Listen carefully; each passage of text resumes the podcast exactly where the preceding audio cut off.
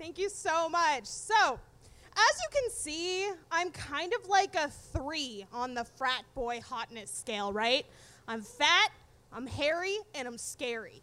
They don't like someone who could take them in a fight. The only thing I got going for me is that I'm white, right? But the truth of the matter is that I'm more like the square root of five. My hotness factor is like irrational, right? And you can tell this because sometimes men will like drunkenly come to me and be like, please help me understand this boner that I have for you. You're not my type, but I just don't get it. And I'm like, dude, I spent like eight dollars on this whiskey and you're wasting the whole thing. So the problem with being irrationally hot is you wind up in a lot of irrational situations, which also leads to some irrational decision making, leading me to the story I will tell you tonight. It's twenty seventeen. I was a student at U C Berkeley. I was working two jobs. And uh, I was just subpoenaed to testify in a murder trial. So I am stressed to fuck. And I mean that, stressed to fuck. And my favorite way to fuck is to get beaten the shit out of me, right? I love using OkCupid. It's like my jam. Tinder, again, frat boy three, doesn't work very well. But if you turn the straight people off on OkCupid, it becomes a whole world. It's my whole social life in San Francisco, let me tell you. So I was on this hot streak, right? And I'd met a few guys. One guy hit me with a stun gun. Another dude wanted to staple my pussy shut, you know? I was in threesomes, I was in orgies, like the whole gambit, right? I liked sex and I liked whiskey. That was the only reason I got, I even fucking graduated, let's be real. So, I meet this guy. We'll call him Jack, right? And Jack says he's a dom and no one can handle him at his hardest. And I'm like, motherfucker, I've heard that line before. Right? It just means you've watched as much Pornhub as you can, like, you know, take on your time off. But, you know, you like cats. I, I got a cat. You can meet my cat, right? You like music. I like music. And I, I, I just want to get laid, let's be real. So I'm like, all right, I got this great idea. It's not a great idea, okay? And I tell him, all right, I'm going to pick you up from work. And you're gonna come over and you're gonna hit me with your best shot. You're gonna take me and you're gonna just brutalize me. If you say someone can't take you at your hardest, I want you to fucking prove it. And he's all over this idea. And then I say, the catch is that neither one of us can speak. And he's got this like long hair, dark brown eyes, full lips. He's, he's not terrible looking.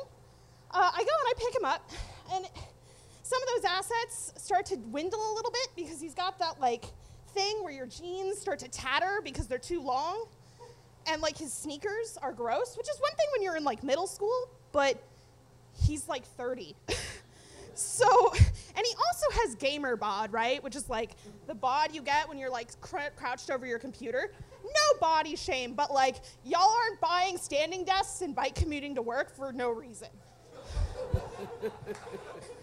So he gets in the car and he's just dripping with tension, right? We get him back, so I get him back to my house and he tosses me around like a rag doll. I'm two hundred pounds and I was even heavier back then. It's not easy to do. But he's clumsy as shit about it, right? His strikes are landing all wrong. He, again, porn dom, right?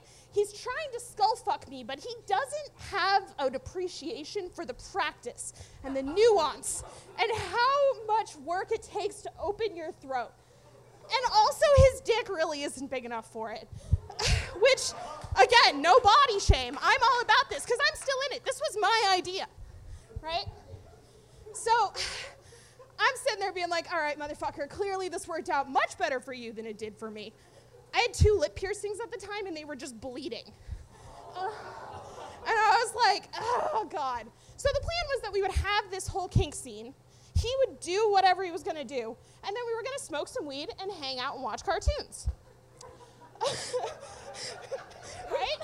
So I, we're done. I bring him to the living room, we smoke some weed, and I introduce him to my cat. Now, Moose is like, he's built like he's made of a swarm of wasps, and he's like black, and he's just constantly like in everything. But he's got this really charismatic personality, and you know, he's a cat person. So they hit it off all right. And before long, he's like, let's go back to your bed. I'm like, okay, here we go. We get back into my bed. We're there for maybe fifteen seconds. I'm thinking we're still in the cartoons phase, and we're not. He decides he's gonna grab my Hitachi off my bedside table. And he goes, can I use this on you? And I go, actually, yeah, my shoulder kind of hurts a little bit. If you could massage that, that'd be great. twenty seconds, and he's moving it down to my clit, and I'm just like, well, I mean, I didn't get off. You got off plenty, but I didn't, so I guess I'm in this. Now, before, he was choking me a whole bunch, right? And he was doing it all wrong. My throat was sore, my muscles were sore, and he starts choking me again. And I'm like, man, this is too much. I need you to take your arm off, no more choking. And he's like, okay. Five seconds later, motherfucker's arm is around my neck again. And I'm like, oh, fuck no.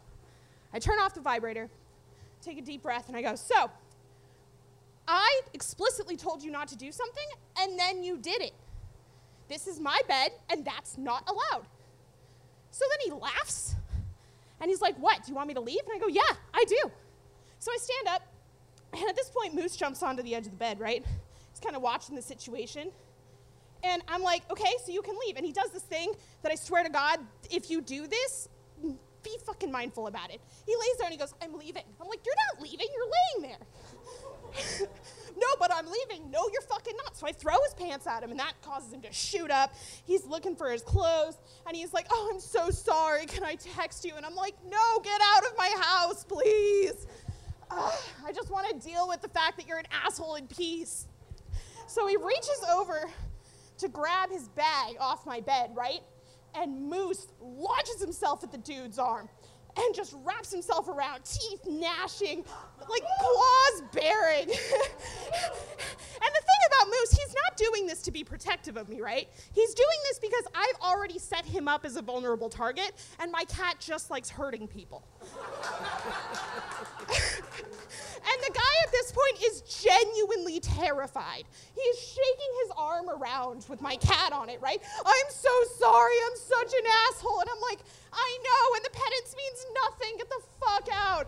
I'm laughing, but I'm crying, and I pull the cat off of him, and I try to explain that my cat just kind of does this to people.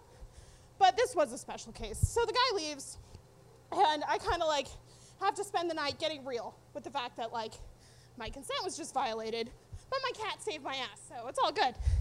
The guy texts me, and he's like trying to apologize. And I'm like, all right, what's, what's your fucking excuse here? And he goes, I have a learning disability, and it makes me forget things. And I'm like, motherfucker, there are millions of people with learning disabilities who manage to not be an asshole. Do not throw them under the bus for your incompetence. Not by a fucking long shot. So I've never spoken to him again, but I hope you get three lessons from this. The first is that consent is revocable at any time. The second is don't let, like, don't s spend the night with someone you don't want to spend the fucking night with. You want someone to leave, kick them out. If you want to leave, fucking leave, you know? And lesson number three, never trust a masochist cat. Thank you very much.